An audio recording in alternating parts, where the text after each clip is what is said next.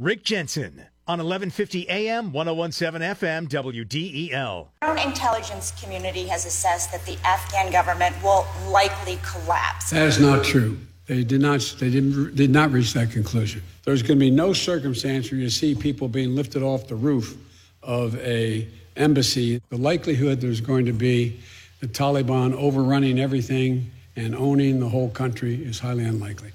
Okay, and so here's where we are. Scott Spencer's on the phone. Scott's been involved in policy.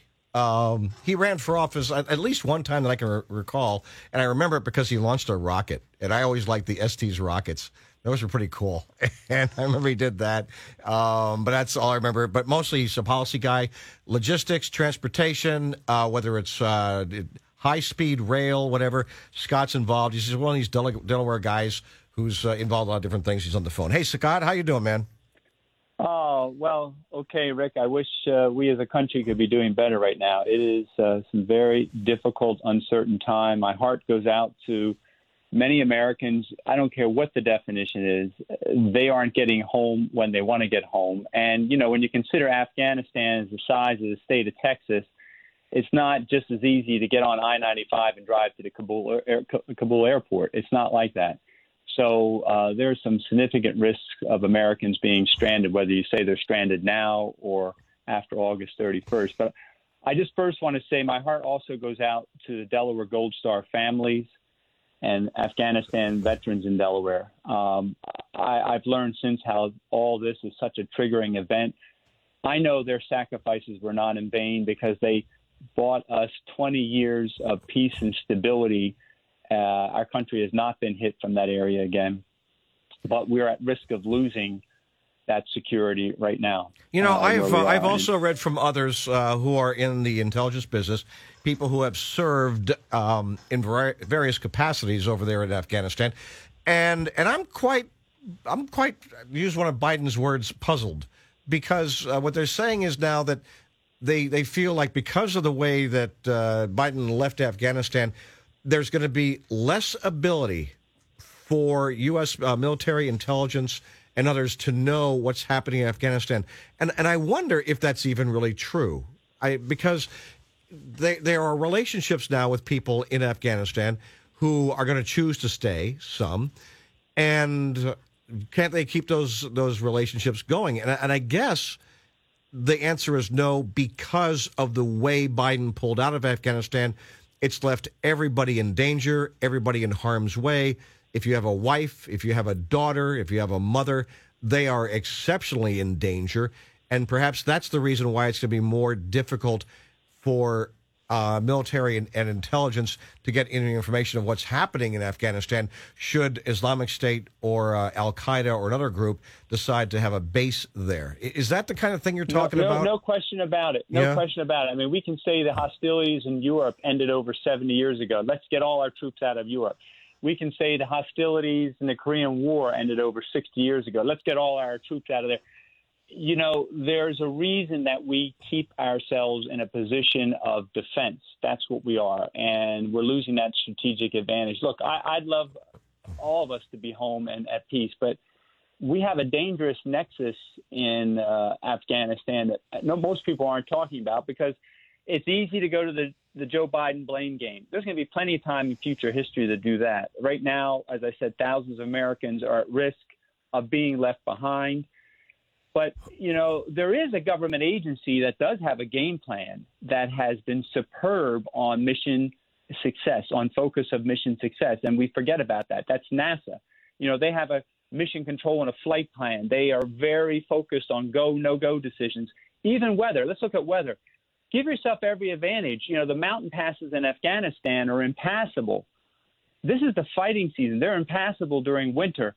This is the time that this could have been considered. But None of that's going to change what we're facing right now, which is the point of what I said over 10 years ago that if we do not have a withdrawal plan that is coordinated with a peace plan involving UN peacekeeping troops, we are going to face significant future danger from a dangerous nexus of drug money because of the opium market that is fueling the black market and cash in Afghanistan for the Taliban. And right next door is nuclear weapons in Pakistan.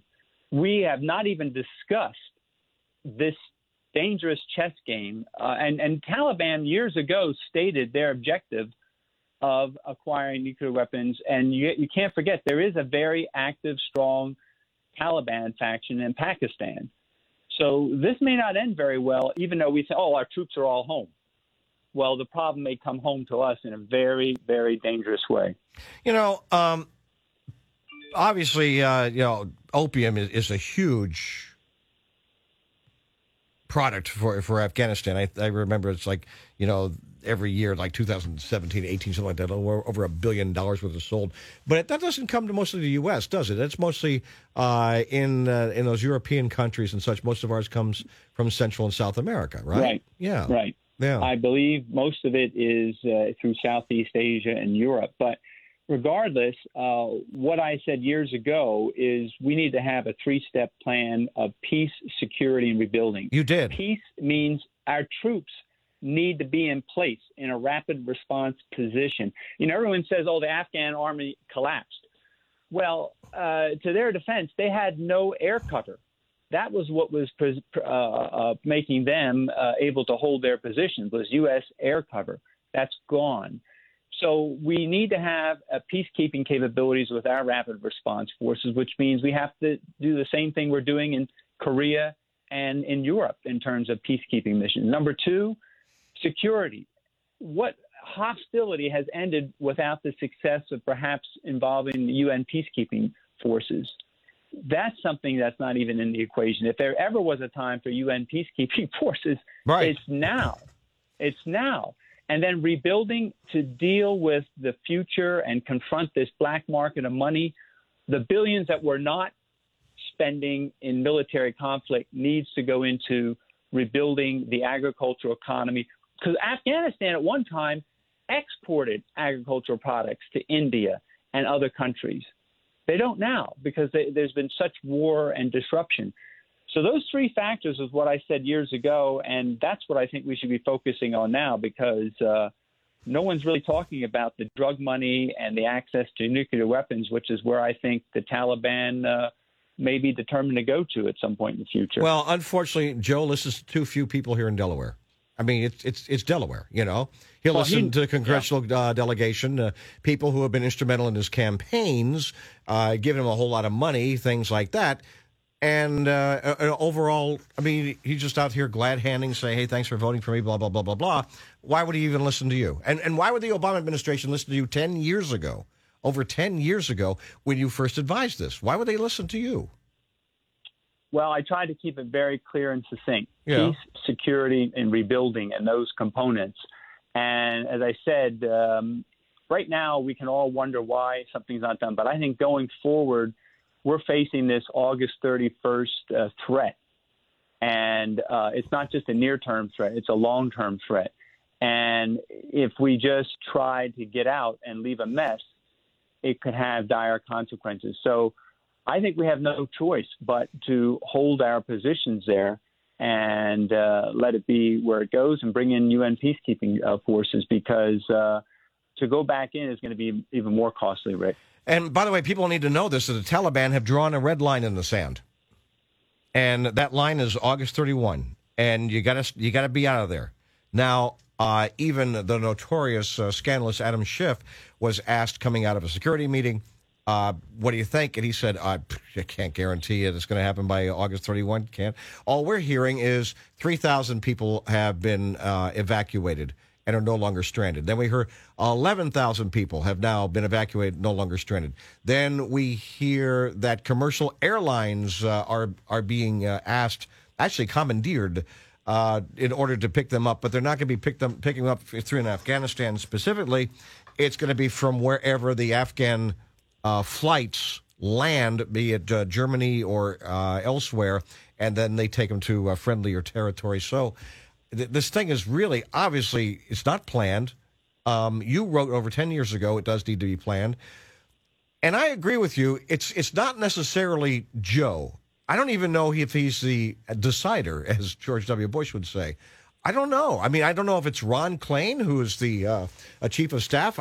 If if he is the number one, you know, most uh, effective advisor uh, to Joe? If he says, Joe, say this, Joe, say that. I mean, he was his chief of staff as vice president as well. Joe defers to uh, to people that he picks as uh, as being his advisors. Who else? I mean, Mark Miller, uh, general of the U.S. Army, who was in charge of Afghanistan, retired in July. I'd like to know, and I think Americans need to know, what was he advising? Our um, General Milley, chairman, Joint Chiefs of Staff, what was he advising? And what about others?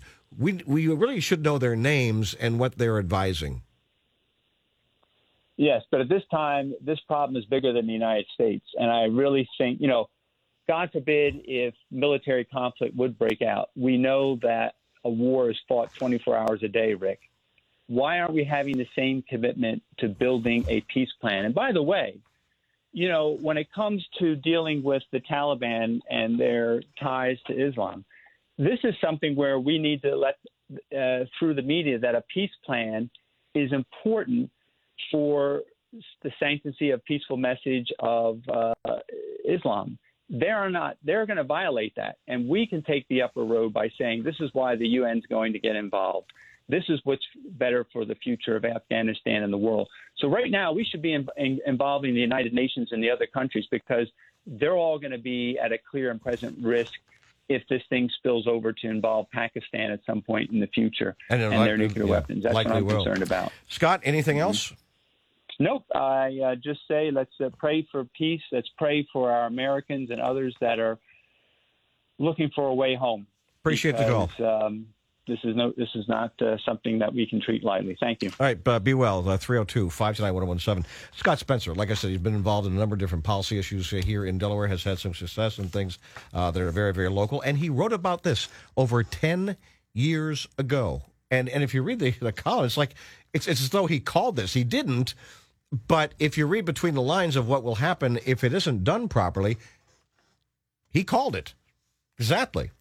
Meanwhile, uh, Parliament, England, isn't this supposed to be the uh, the administration that's going to bring uh, all sorts of respect and love and admiration from around the world because Trump was despised and hated, blah blah blah blah blah blah blah. Parliament has condemned the U.S. president. Johnson is now uh, humiliated as well.